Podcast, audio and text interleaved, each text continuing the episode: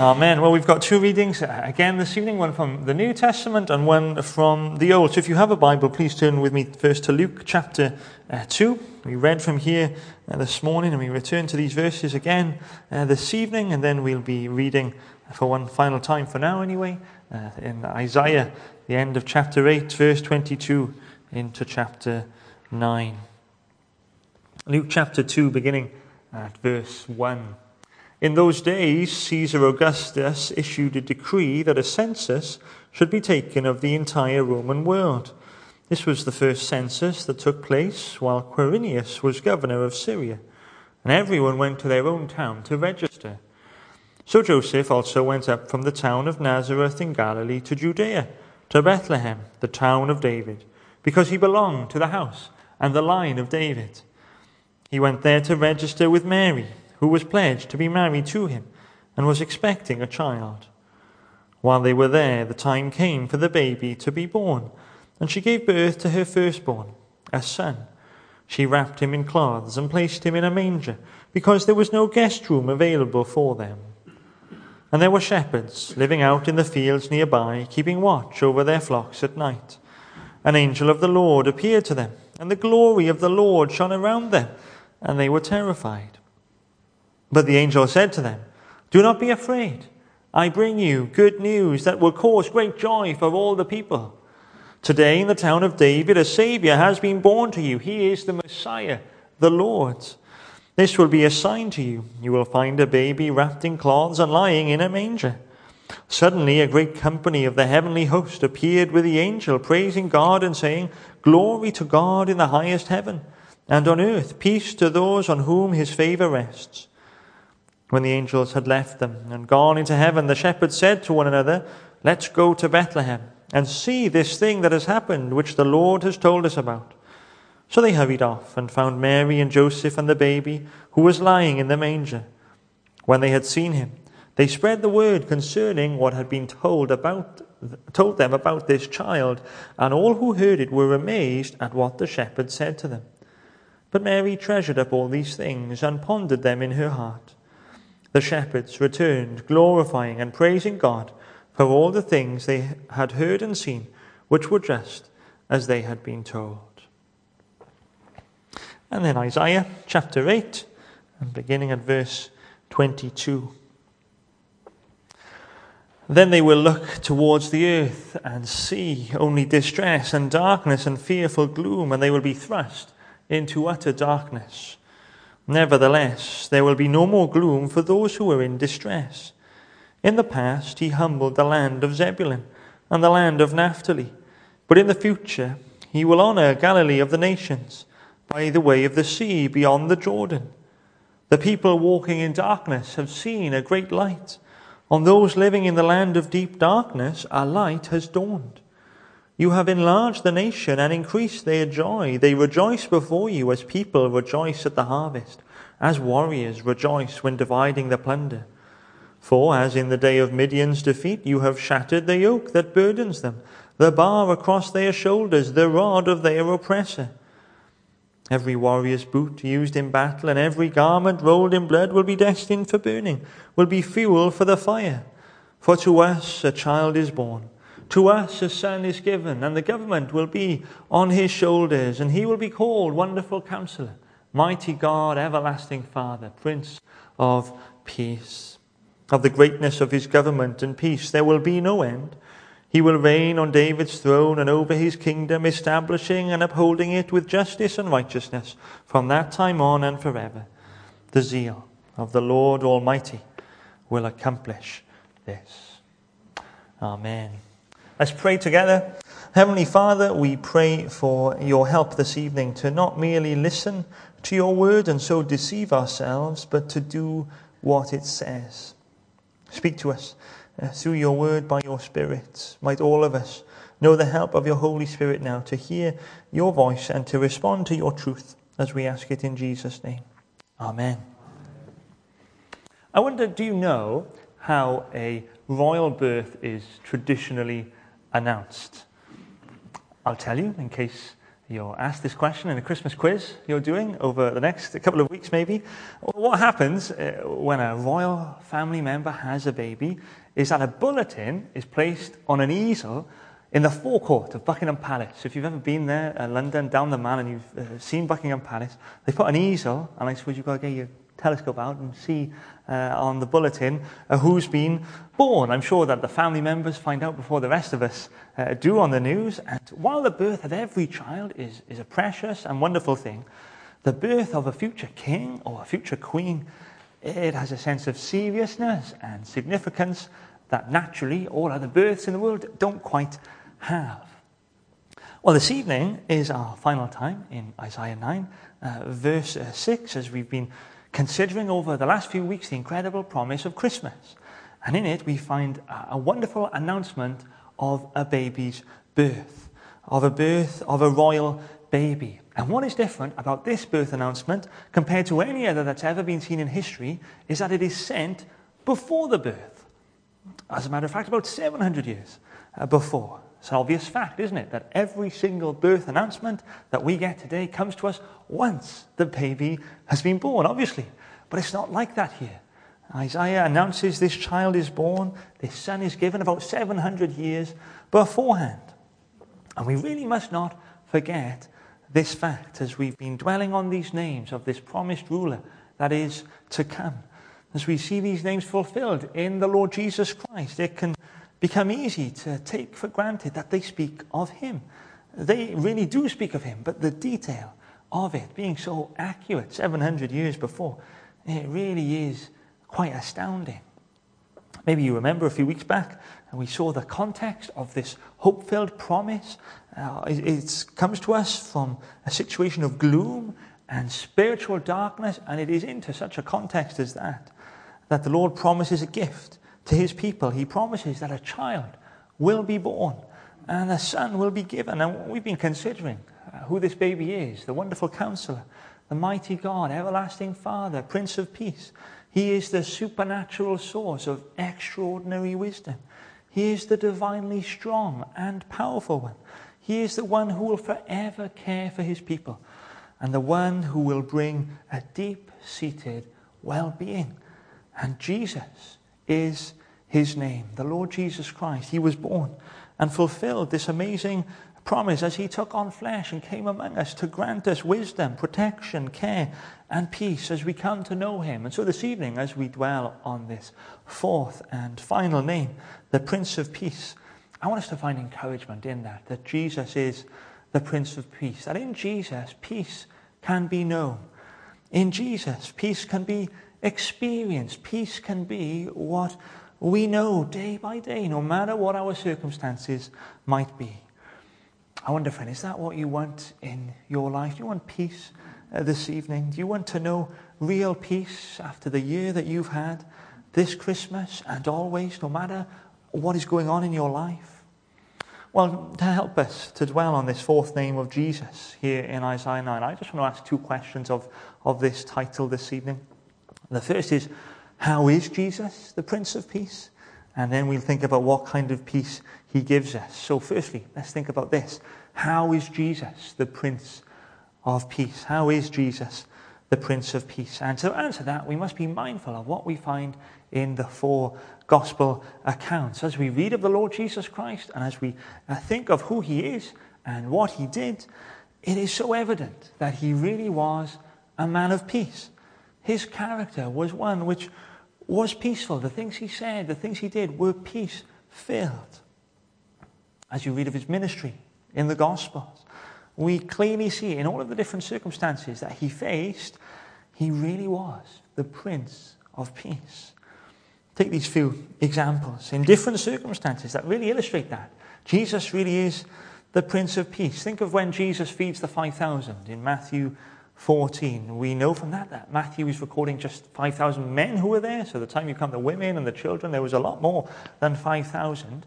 Imagine 5,000 people looking at you, wondering, imagining where they're going to get the next meal from. They're hungry, they're miles away from anything. They're concerned, they're worried materially. Where's the next meal coming from? And what does Jesus do? He assures his worried disciples that he knows what he's going to do.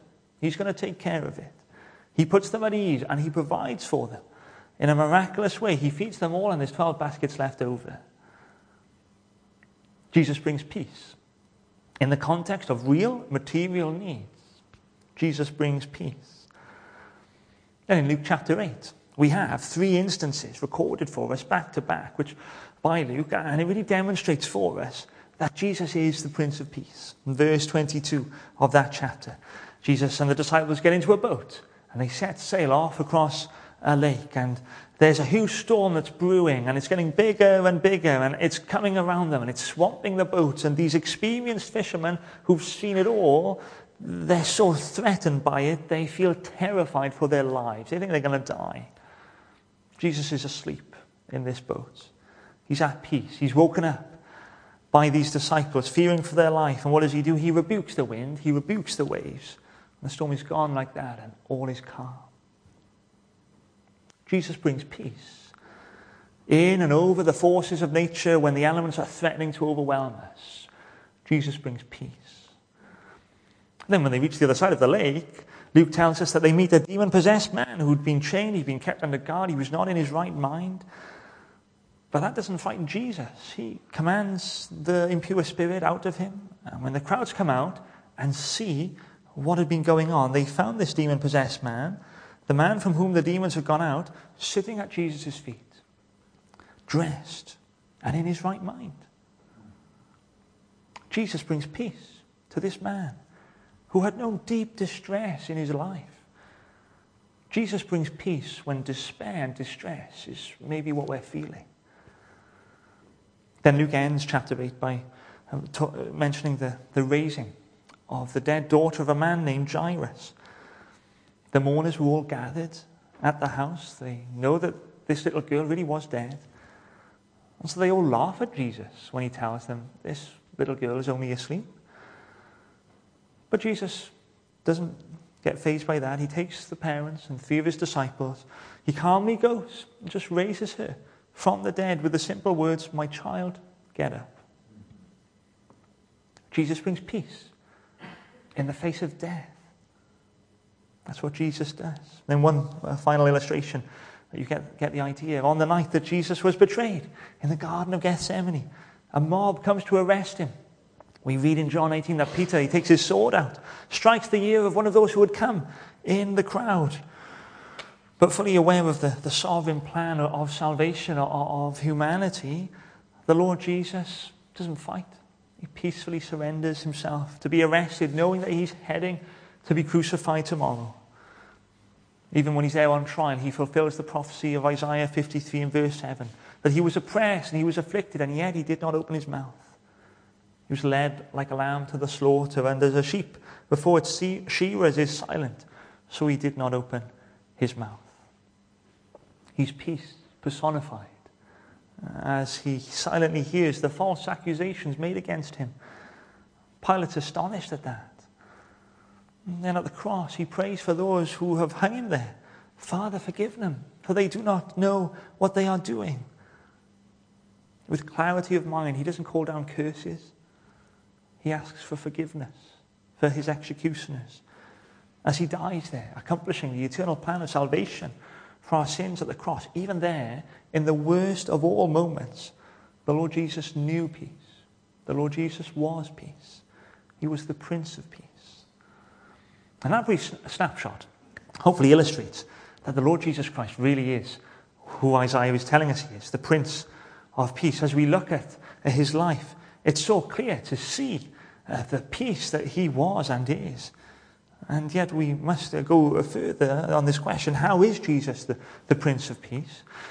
Well, we can say this, can't we? The peace that the Lord Jesus knew and displayed, it obviously didn't come from the lack of difficulties in his life, did it? We can sometimes uh, equate peace with having a quiet life. That's why we might say, isn't it? We want to enjoy some peace and quiet. There's nothing wrong with wanting to do that. We know what we mean by that. But the peace that the Lord Jesus knew wasn't reliant upon his circumstances, was it?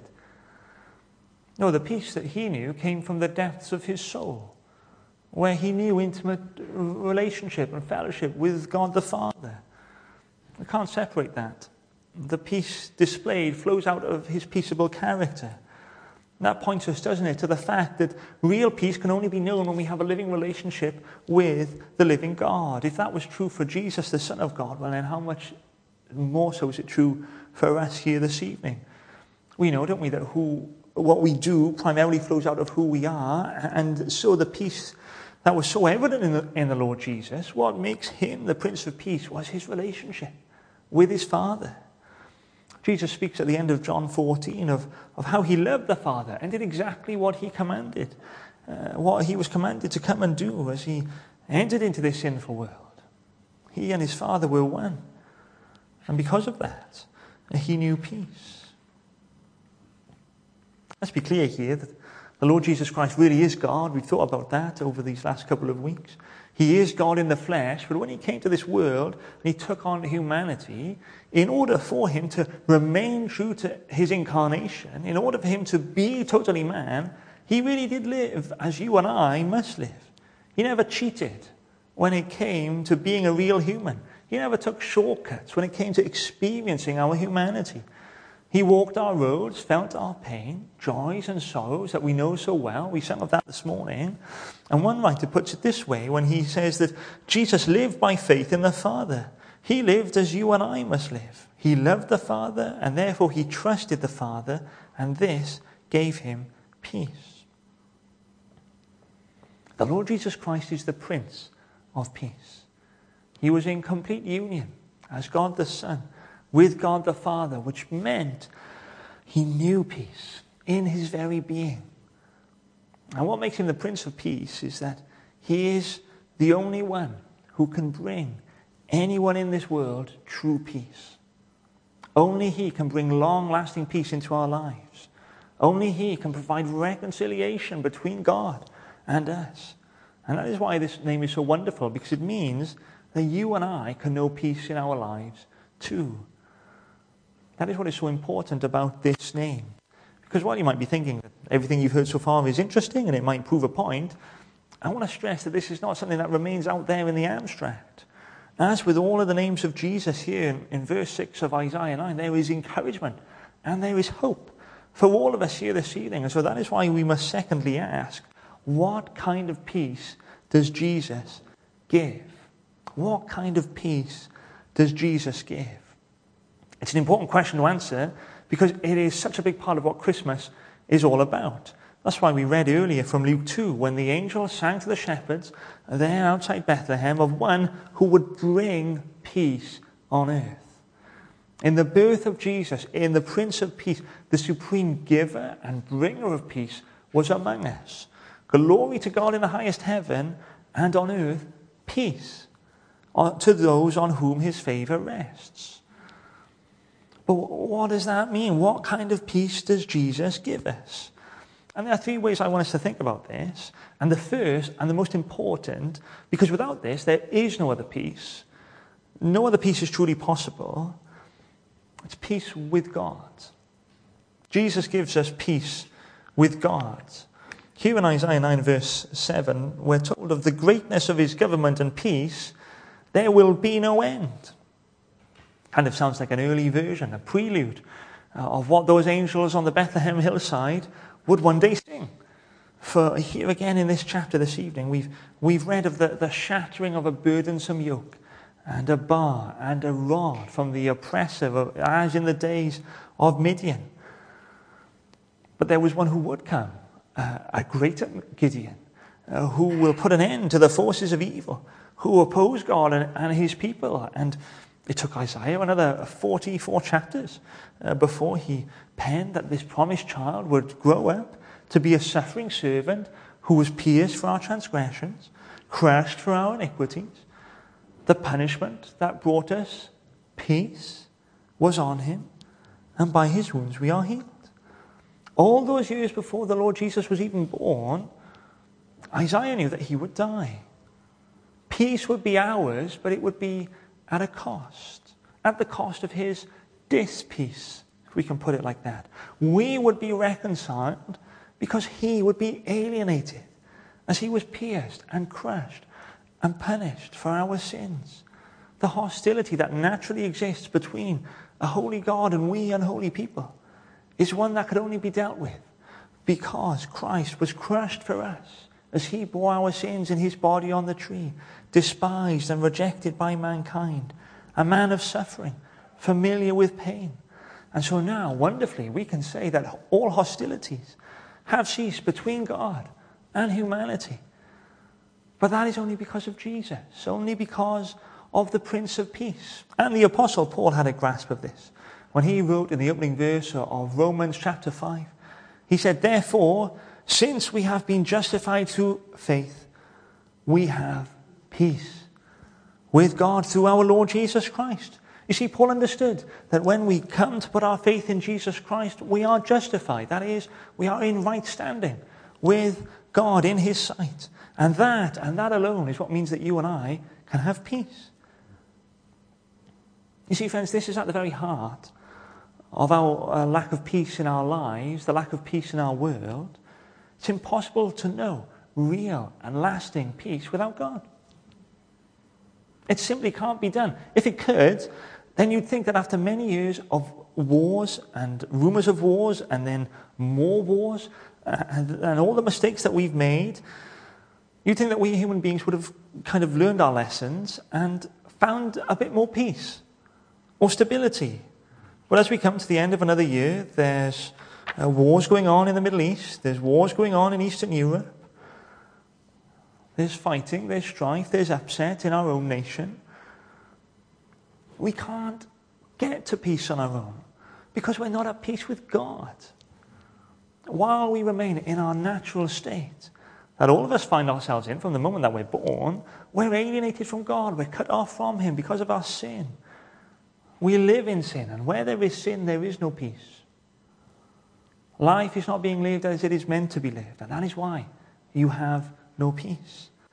And so when Paul tells us there in Romans 5 and verse 1 that we can only have peace with God in and through faith in Jesus Christ, for that alone is what puts us in right standing before God, he understands that.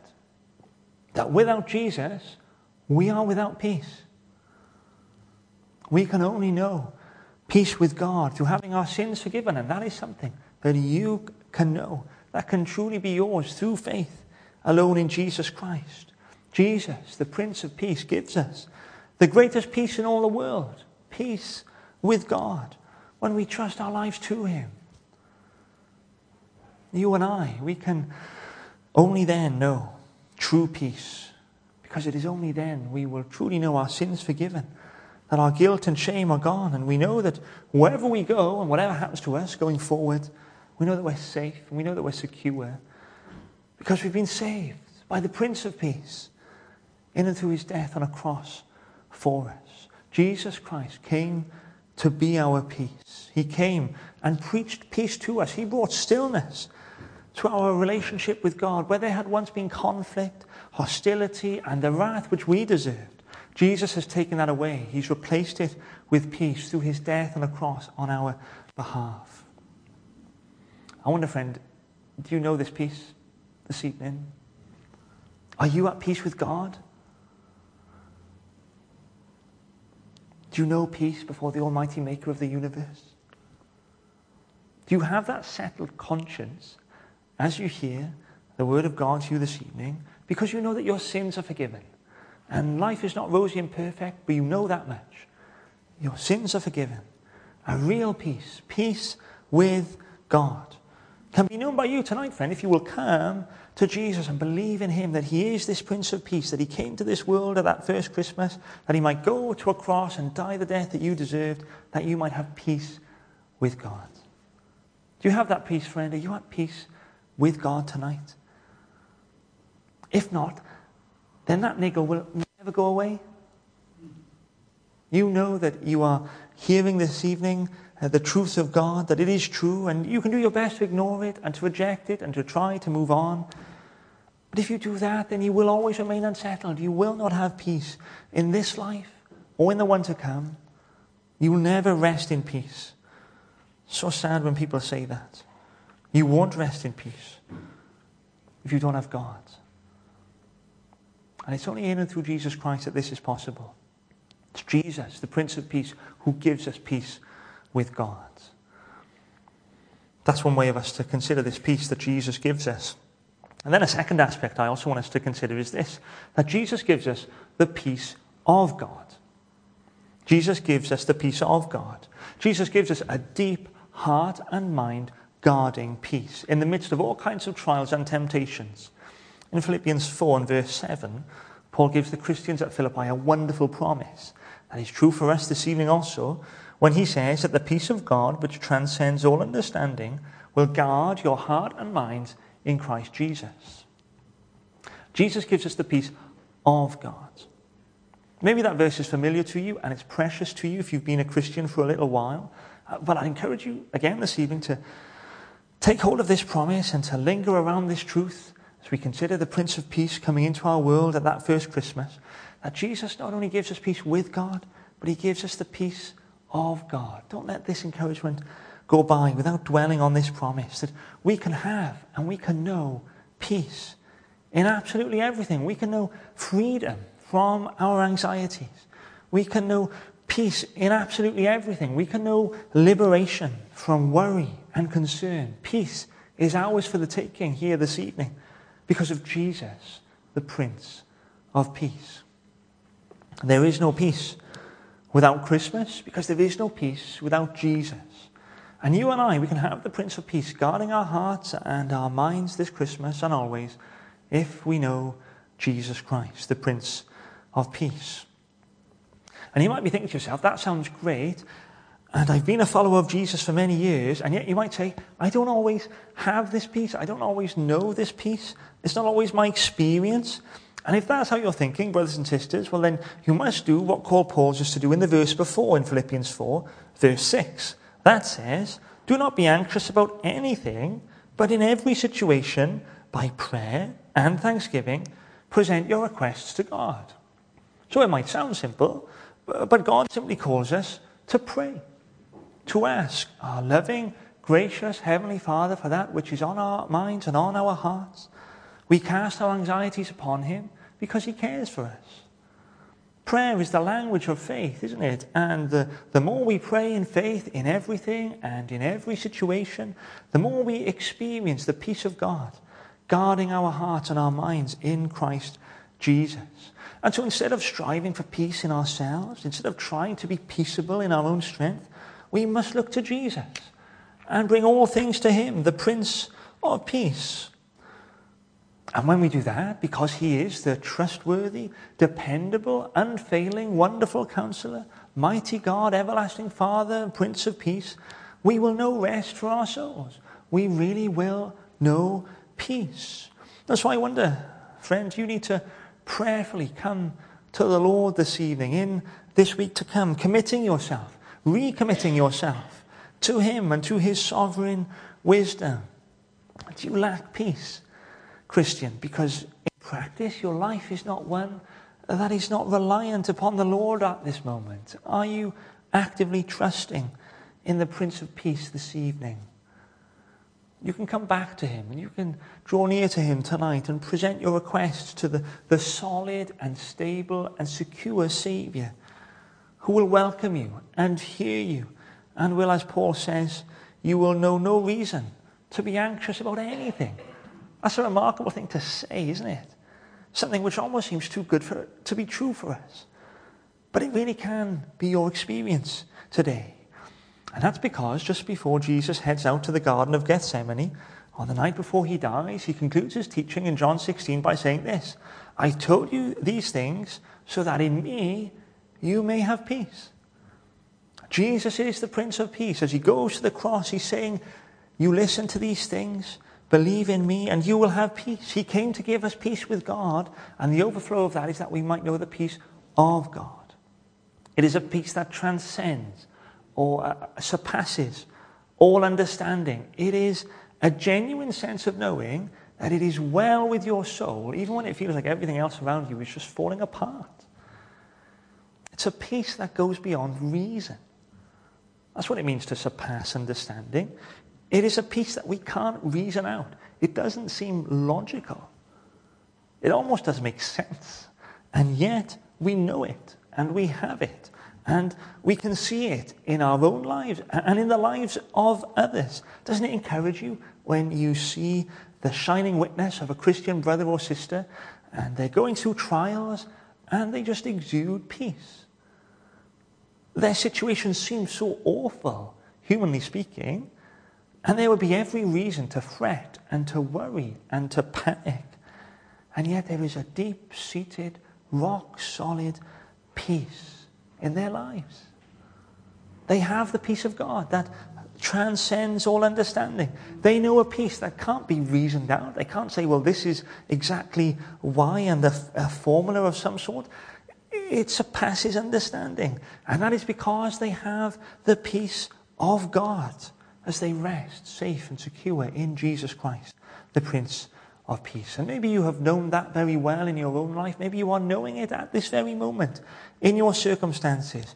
Peace graciously given to you by the Lord Jesus as you look to Him, as you trust in Him in your difficult circumstances. You can know that, uh, too, friend, as you prayerfully present your requests to God by faith, relying on Him and resting in Him for all that you need. Jesus is the Prince of Peace. He will bring that deep well being and right relationship, which is just amazing. It's amazing news for all of us who lack peace with God. And yet, the third and the final aspect of this peace is that we, we can know peace with each other. We can know peace with each other. Most important is the peace that we know with God. And only when we have that can we know the peace of God in our lives. But when we know this peace with God and this peace of God, then and only then can we know peace with each other. We can know peace with each other. We can know peace in our relationships with those around us, especially those in our church family. Peace and unity is what characterizes every gospel church. There is no room for division in the church of Jesus Christ. We are to be at peace with each other because that is a result of knowing peace with God and the peace of God. Now, of course, we are all human beings. So there are times, like in any human relationships with friends and with family, we might misunderstand someone. Or we might say something rashly and we regret that later. Or we might not hear something quite right and we get the wrong end of the stick. All things like that happen, don't they? We're not perfect. We know that. But here's the thing because we're now one in Jesus Christ, once our faith is in Him, because of the peace we have in Him, such misunderstandings, even wrongdoing and sin against one another, that can happen. Those things don't signal the end of our relationships with one another as brothers and sisters in the Lord Jesus. We aren't to be like the world. We don't give the cold shoulder. We don't carry a grudge. We don't refuse to talk to those who have wronged us or misunderstood us. It's a great tragedy in the church when such things happen. No, we're to be peacemakers. Jesus tells us in the Sermon on the Mount, Blessed are the peacemakers, for they will be called children of God. We are to seek reconciliation. We are to say sorry. We are to forgive. We are to desire to be on terms with all brothers and sisters. We are to offer forgiveness. We are to seek peace with each other because that is a natural result of the good news of Jesus, the Prince of Peace. And a real outworking of that good news of Jesus, the Prince of Peace, is unpacked for, by us, uh, for us, uh, by Paul in his letter to the Ephesians, wonderfully telling us about the, the wonderful reality of peace in the Christian life. He establishes for us in chapter 2 that through Christ's death, we who were once far away have been brought near. We were once enemies of God, but now we are friends because Jesus is our peace. And in him there is now no division between all the different people that make up his church. Yes, we know we're all different people, we're all from different backgrounds, we all have different personalities. But once our faith is in Jesus Christ, once we have been saved by Him, the things that used to separate us and divide us, they're no longer of first importance. We are fellow citizens as God's people. He's building us together. And so that's why Paul exhorts his readers at the start of Ephesians 4 to make every effort to keep the unity of the Spirit through the bond of peace. And so, brothers and sisters, Jesus is the Prince of Peace, and the Prince of Peace is the head of the church. And because we have peace with him, we can and we must know peace with each other. That's so important. And these truths are as much for me as they are for any one of us here this evening. I know that I am a selfish sinner who needs to be reminded of this reality that peace is what we can know together, one with another. And even when we get frustrated at someone or we lose our patience about something in church life, those things happen and we confess those things. And yet we should, by grace, strive for peace and unity. And we make every effort to maintain it because it comes to us through Jesus Christ, the Prince of Peace. And so only you can answer this question in your own heart. But I wonder, is there something practical that you need to do with this word of peace to you this evening? Is there someone that you need to reconnect with or to reconcile with, even within our own church family? Is there a brother or a sister in Christ with whom you've little time for? And this evening, the Lord is saying to you, you repent of that unpeaceable attitude. The Prince of Peace did not come at that first Christmas that his church might not get on with each other. Christian, you have peace with God, and you can have the peace of God and peace with each other. Don't you want that this Christmas? Don't you want that next year to be a year of peace? Don't you want Bethel to be characterized by the peace of God that when anyone comes among us, they sense the reality of peace in our lives, which shines so brightly against the lack of peace that there is in our world? Again, I stress I need this as much as you need this. I often feel I need this most of all. But of course, the reality is the Prince of Peace is someone who is for all of us. And this evening, as we conclude our time in Isaiah 9 and verse 6, we are promised a universal peace peace between God and human beings, peace between human beings, one another, and peace within us, human beings. Peace today, in the present, and peace tomorrow and every day of the future. Peace that will never end because our relationship with the Prince of Peace, that never ends either. Brothers and sisters, before he came, Isaiah knew that the Lord Jesus would be this wonderful counselor and mighty God and everlasting Father and Prince of Peace. And now that he has come, we know the details of his coming and who he really is and what he did. And we know that He really is the same yesterday and today and forever. Which means that today He is everything He was when He walked this earth 2,000 years ago, as we've considered this evening. He is the, still the same wonderful counselor, the same mighty God, the same Father forever, the same Prince of Peace. And so you have no reason to doubt Him. You have no reason to mistrust Him.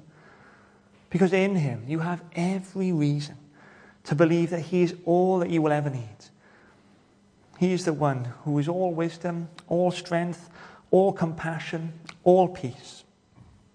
So will you come to him this Christmas? Will you believe in him that you might know peace today and for all eternity? Let's pray. Heavenly Father, we thank you for these names of Jesus that we have been able to think upon over these last weeks. We thank you that he is the Prince of Peace and that in him we can know peace with you, with each other, and within. Please will you help us to know the reality of your peace guarding our minds and our hearts this week as we rely on you and freshly commit ourselves to you. Please will you help us to apply your word to our lives by your Holy Spirit. And we pray that the Prince of Peace would have the glory and honor in our lives and in the church for his name's sake. Amen.